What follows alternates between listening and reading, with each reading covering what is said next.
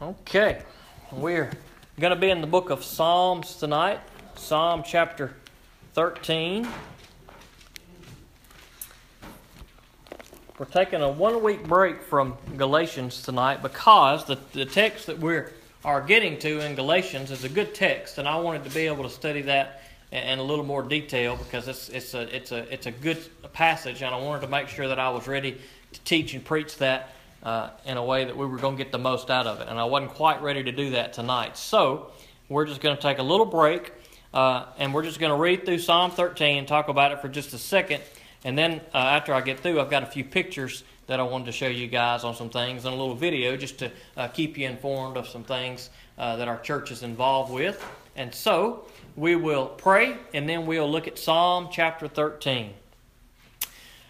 Father God, I come to you now and I thank you for your word, and I pray that you just would speak tonight to us through your word, dear Lord. That there would be something in these words that we read that we would need to hear, God. Maybe there's some comfort there for somebody in this place, and that your Holy Spirit would just help us to get that through your word tonight, God. I pray that you just would hide me behind the cross as I preach uh, and teach tonight, God. And I pray that everything we do tonight, God, will be beneficial for you.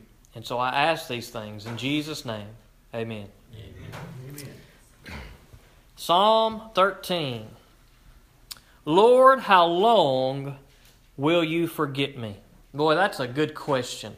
I don't know about you guys, but I can relate to David in this psalm.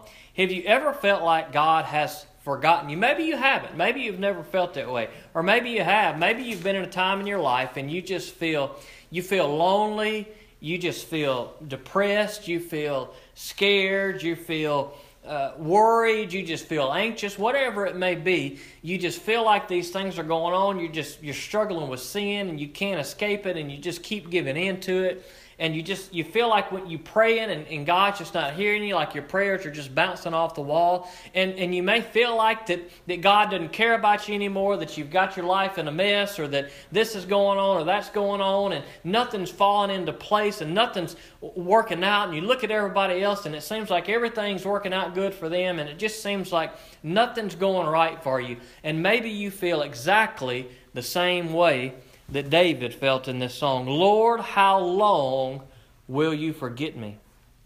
Forever, he asked.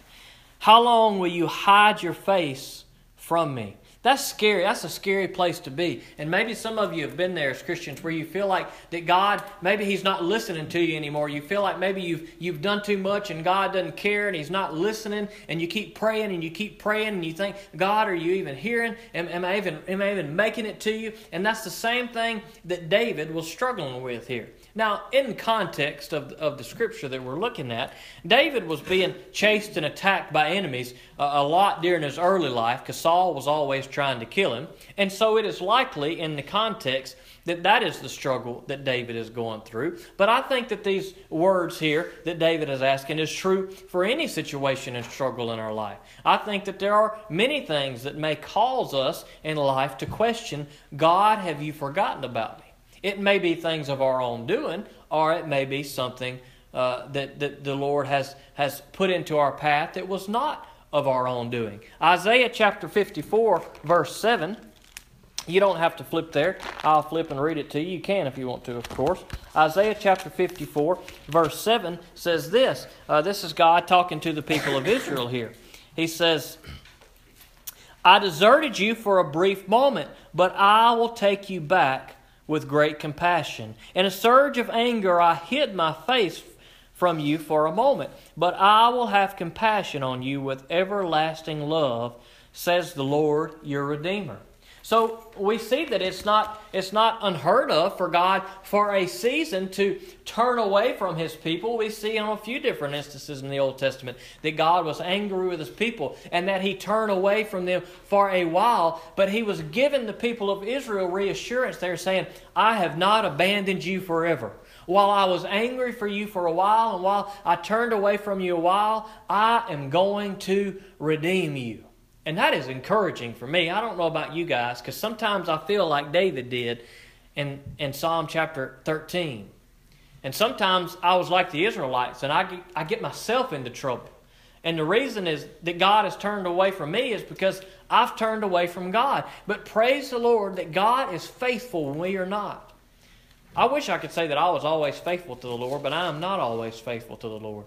And it is reassuring to me to know that God is faithful when I am not. To know that God says, Look, I'm not going to turn from you uh, for all of eternity, but I will be your Redeemer. How long will I store up anxious concerns within me, agony in my mind every day?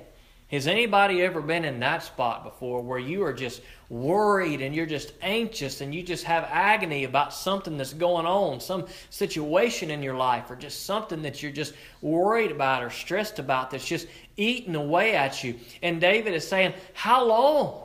How long, Lord, am I going to feel this way? Because we don't ever want to feel that way. We want it to be gone instantly. I don't want to feel that way for one second. And so when those times come, I want them to pass quickly. And sometimes, by God's grace, they do, but sometimes they don't. Maybe God's trying to get my attention. I think sometimes God allows us to be in certain circumstances in certain times of our life because He's trying to teach us a lesson.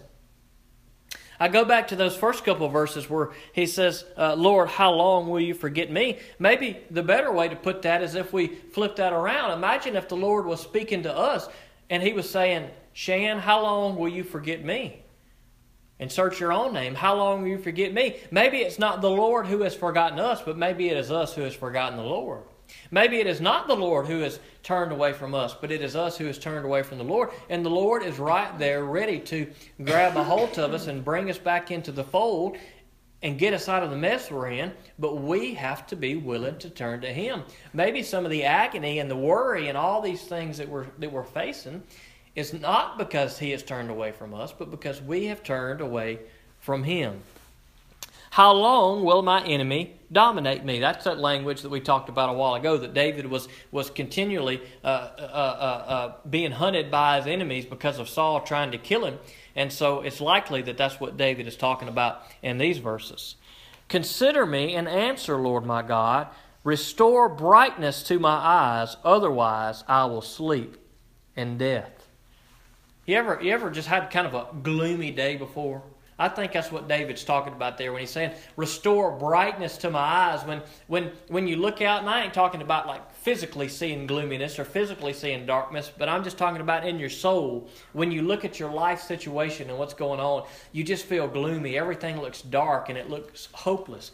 And, and that's what David is saying. David knows that everything is hopeless without the Lord. That's why he says, I will sleep in death. He knows without the Lord there is no hope. He might as well be dead. But he's not asking to die. He's saying, Look, God, restore the brightness to my eyes. Restore it so everything is bright and beautiful, and, and all of these dark worries that I'm struggling with will go away.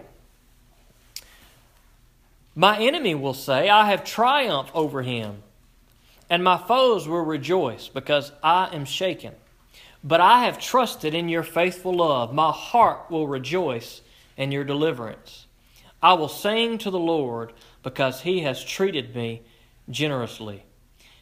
David is speaking in terms that he already knows that God is going to hear this prayer and God is going to deliver him. He's asking for God to deliver him, and then at the end, he's praising God because he knows that God is going to deliver him from his enemies. He knows that God is going to deliver him from his circumstances, and he is going to sing praises to the Lord because the Lord treated him so generously. So maybe some of you are, are just on that mountaintop, on that peak spiritually, and you're doing good, then praise the Lord. Then you keep on praising Him. Maybe some of you are feeling like David, and you look out and it just seems like everything's kind of kind of gloomy and just dark and not good. But you can have faith in the Lord to know that He is not going to abandon you. If you are His, then you just cling on tight to Him. You seek Him. You grab a hold of Him, and you say, Lord, I'm going to hold on through this ride. I'm going to hold on through this journey, and be ready to praise God when He delivers you from it. Let's pray. God, we come to you and I thank you for, for these good verses that we looked at tonight that are a reminder, God, that you love us. And it's a reminder that, that, that we do some boneheaded stuff sometimes, God. And it's not an excuse or justification that we keep doing uh, wrong stuff, God. But help us to get past those things. Help us to know that you are there. Help us to be like that prodigal son, dear Lord, that we read about that, that left his dad and went out and did all kind of wrong and blew his money, dear Lord. And then he went back to him and he said, Look, Father, I just want to come back to you. And his father took him in, God. And we we serve you, dear Lord. If an earthly father can do that, then how much more can you do that, dear Lord? So help us to, to come back to you tonight if there are some who have turned and went the wrong way. Help us to find our hope in you, dear Lord. Put the brightness back in our eyes, God, just as David asked. Do that for us. Take away the, the doom and the gloom and the, and the worries and the anxieties of this world, dear Lord. And help us to know that you have not forgotten us. In Jesus' name I pray. Amen.